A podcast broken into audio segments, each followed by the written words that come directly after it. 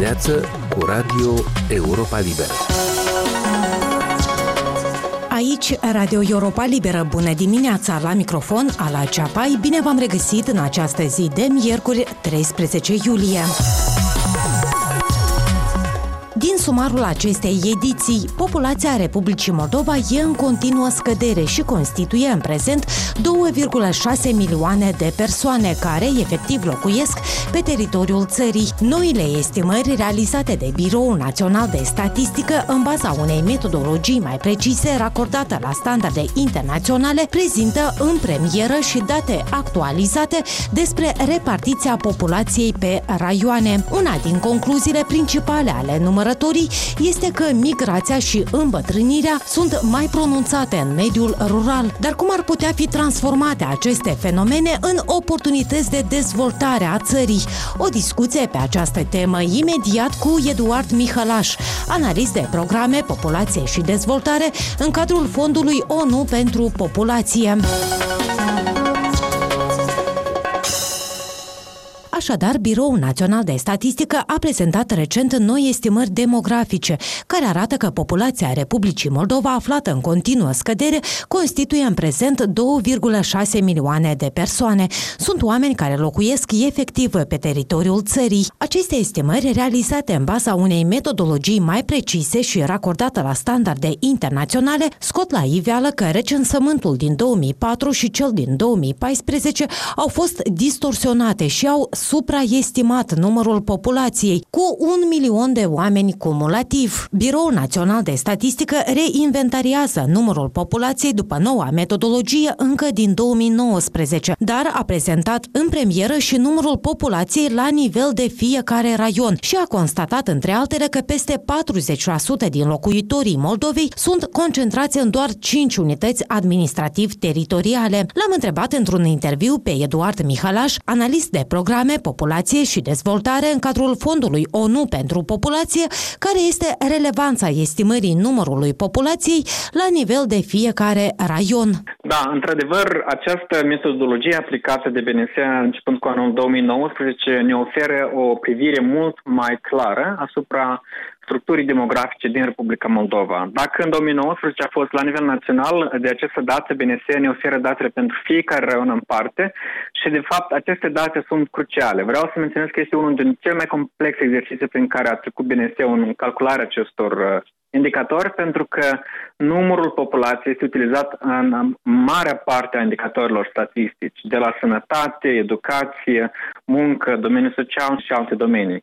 Dacă decidenții vor să dezvolte politici la nivel local, datele cu privire la numărul populației, ele sunt baza acestor fundamente. Un simplu exemplu, rata vaccinării, de fapt, era foarte dificil să fie calculată pentru că BNS nu putea să ofere până la acest moment un număr de facto al locuitorilor pentru raionul respectiv. De această dată, având aceste date, cum Ministerul Sănătății va putea ști exact procentul persoanelor vaccinate, de exemplu, într-un raion sau altul. Aceste estimări considerate, iată, a fi mai fiabile, mai sigure, confirmă de fapt ceea ce știe toată lumea, anume că populația Republicii Moldova scade mereu, decimată de migrație, de îmbătrânire și de rata scăzută a natalității. Cât de accentuat este declinul, iată, după ce ați văzut datele actualizate prezentate de BNS?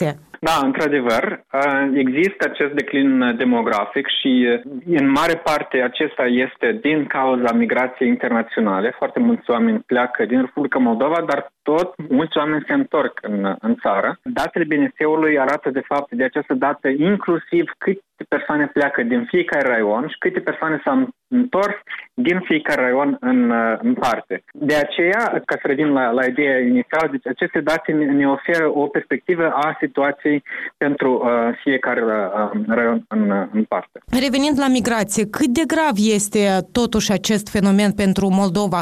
Sau este un flux oarecum firesc în ambele direcții? Exact. Dacă ne uităm la câte persoane pleacă și câte persoane revin, deci datele din anii precedenți arată că pleacă între 140-150.000 de oameni în fiecare an, ceea ce este o cifră enormă, da? Dar când ne uităm la cât vin în Republica Moldova, vin aproximativ 100-110.000 de persoane. Deci este o diferență de 40-50.000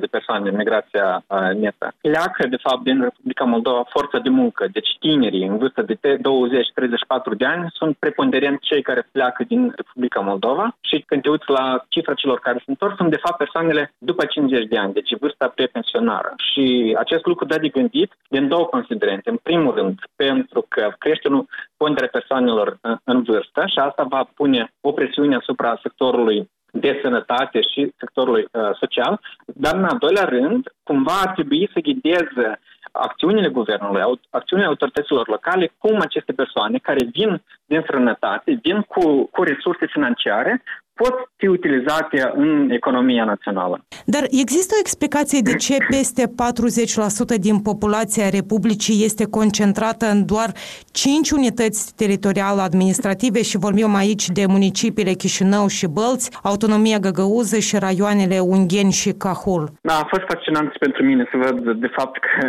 în 5 municipii sau raioane țin practic jumătate, aproape jumătate din populația Republicii Moldova. Studiile în UNHPA și ale Centrului Demografic, care au fost desfășurate anterior, arată că în timp se vor crea centre economice în Republica Moldova care vor atrage populația. Acest proces de descreștere a numărului populației și de îmbătrânire, el va continua și odată cu acest proces vom avea o situație în care tot mai multe persoane locuiesc în jurul la câteva localități și acestea fiind municipiul Chișinău, municipiul Bălți, Ungheni, Cahul, deci Găgăuzia, deci acele localități care acum arată BNSF că formează 41% din numărul populației. Dar în același timp fost și datele cu cea mai mică populație, da? În care câteva raioane, 5 raioane fac practic cât un alt raion, tot din teritoriul Republicii Moldova. Aceste date par să justifice oarecum necesitatea reformei teritorial-administrative, o reformă despre care se discută de mai mulți ani, dar care a fost amânată din vari motive, inclusiv sau în special motive politice. Cum la modul practic estimările mai sigure privind repartiția la nivel teritorial al populației ar putea ghida eventual decidenții în promovarea acestei reforme? În primul rând știu câți oameni trăiesc în fiecare raion, deci înțeleg care ar fi impactul deciziei care le vor lua. Într-al doilea rând, știind structura populației pentru fiecare raion, da? Dacă ai un raion îmbătrânit, înseamnă că serviciile publice trebuie să fie cât mai aproape de persoanele vârstnice, ținând cont că acestea probabil ar putea avea o mobilitate mai redusă. Și de fapt, eu cred că având aceste date, ele stau la baza reformei teritoriale, care dacă guvernul și-ar dori să o realizeze, datele cu privire la cât tineri sunt în acel raion, cât vârstnici, deci ar trebui să-i ghideze. Mai mult ca atât, știind în timp creșterea sau descreșterea numărului populației, deci făcând o prognoză pentru fiecare raion în parte, la acest moment acesta nu este, dar dacă am face și acest exercițiu, ne-ar ajuta de fapt să vedem în ce măsură investițiile care sunt făcute în domeniul educației, da? Dacă vorbim în grădinițe sau în anumite creșe, sau investiții în spitale, cât de fiabile sunt acestea, câți oameni vor mai fi acolo în 10 sau în 20 de ani. Asta ne oferă, de fapt, o perspectivă a fiabilității reformei teritoriale, în ce măsură serviciile publice vor fi sau vor rămâne aproape de oameni. Dar iată, până acum sau în prezent, cât de mult politicile promovate la nivel local se bazează sau s-au bazat pe realitățile demografice? Este o întrebare tricky, ca să zic așa. Deci este o întrebare care nu am un răspuns exact. Ceea ce este clar este că numărul populației este cea mai utilizată dată din partea Biroul Național de Statistică. Deci ei spun că numărul populației este cel mai utilizat indicator. Deci, în funcție de numărul populației este calculat bugetul autorităților publice locale. În funcție de numărul populației sunt făcute investiții la nivel local. Deci, toate procesele, toate documentele, dacă vă uitați la toate strategiile elaborate la nivel național sau la nivel local, ele pornesc la câți oameni trăiesc, care este situația lor și, bineînțeles, vine cu aceste date pentru a oferi o imagine foarte clară a câți oameni sunt în acele raioane, câți din ei sunt tineri, câți copii, câți vârstnici care pot sta de muncă din acel raion. Ați menționat că exactitatea acestor date este extrem de importantă pentru elaborarea diferitor politici sociale, economice, dar în opinia dumneavoastră, care ar fi la moment politicile, strategiile prioritare în care datele actualizate ale BNS ar trebui să se reflecte? Dumneavoastră ați menționat deja una, este reforma teritorială, probabil asta dă de gândit. De exemplu, avem raioane în care numărul populației este din 90 ceva de mii, da? Municipiul Ungheni, Cahul, și avem raioane în care numărul populației este de 16.000, da? Și te gândești modalitatea de finanțare și modalitatea de menținere a unei localități, a unui raion, care este ponderea, când le pui pe un cântar două raioane cu populația atât de diferită, da? 16.000 și aproximativ 90.000. Asta în primul rând. A doilea rând, politicile demografice. Având o populație în multe raioane îmbătrânite, în special în aceste raioane mici, îmbătrânite, te gândești ce tip de servicii ar trebui să aibă acestea. În primul rând, acces la piața muncii, da? În ce măsură persoanele pot să rămână mai mult pe piața muncii, sau dacă sunt tineri, în ce măsură aceștia au locuri de muncă, au creșe, au grădinițe, sunt școli pentru ca să poată avea acces la educație. Deci toate acestea, de fapt, ar trebui să ghideze guvernul în elaborarea noilor documente. Mai mult ca atât, guvernul lucrează deja de mai mulți ani. În acest an, din nou, revizuiește Strategia Națională de Dezvoltare Moldova 2030, care este, de fapt, documentul de bază de dezvoltare al țării.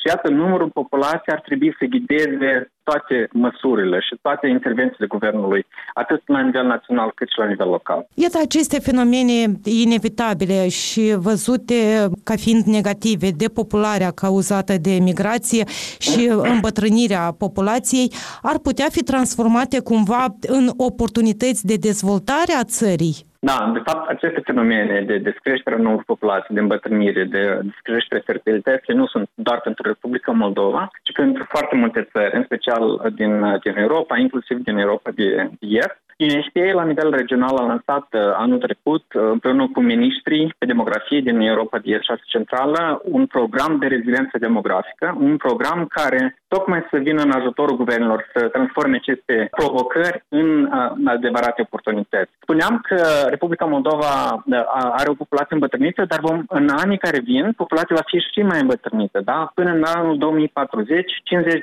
50% din populația Republicii Moldova vor avea peste 50 de ani, ceea ce arată de fapt că piața muncii, da? Iată aici unde îmbătrânirea poate fi transformată într-o oportunitate, ca locurile de muncă să fie cât mai accesibile pentru persoanele vârstnice. Acestea se poate rămâne, după pensionare, se poate rămâne în câmpul muncii, să fie adaptate pentru persoanele vârstnice. Asta înseamnă, de exemplu, un program un pic mai scurt sau anumite servicii targetate pentru aceștia. Pe de o parte. Pe de altă parte, descreșterea fertilității arată câteva lucruri. În primul rând, este că femeile și bărbații își planifică copilul, da? O planificare familială. Într-al doilea rând, arată, de fapt, că datele din studii generații și gen arată că oamenii în Moldova își doresc oricum să aibă mai mulți copii decât au. Deci își doresc să aibă până la 3, în realitate au mai puțin de 2.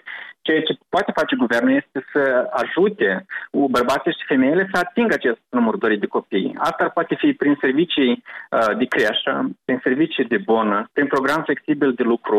Companiile private să ofere spațiu de joacă pentru copii. Acum este foarte greu pentru o femeie, chiar dacă vrea să revină pe piața muncii, este foarte greu să facă acest lucru pentru că nu are cu cine lăsa copilul. Sau, de exemplu, serviciile de bonă sunt mai scumpe decât salariul propriu-zis care îl primește femeia în cazul acesta. De asemenea, bărbații trebuie să aibă un rol mai activ în creșterea copiilor. Acum se schimbă legislația pentru ca bărbații să poată avea un concediu paternal flexibil, ceea ce înseamnă să poată lua de 2 ori, da? Deci 6 zile pe parcursul unui an, ca concediu de îngrijire a copilului să fie flexibil, să poată fi luat mai rapid și de asemenea să fie luat și de mamă și de tată, să facilităm acest lucru. Parlamentul chiar în această joi va discuta un proiect de lege pentru a face aceste programe flexibile de lucru să devină lege, da? Deci atât pentru companiile din sectorul privat cât și pentru sectorul public. A fost Eduard Mihalaș, analist de programe, populație și dezvoltare în cadrul Fondului ONU pentru Populație.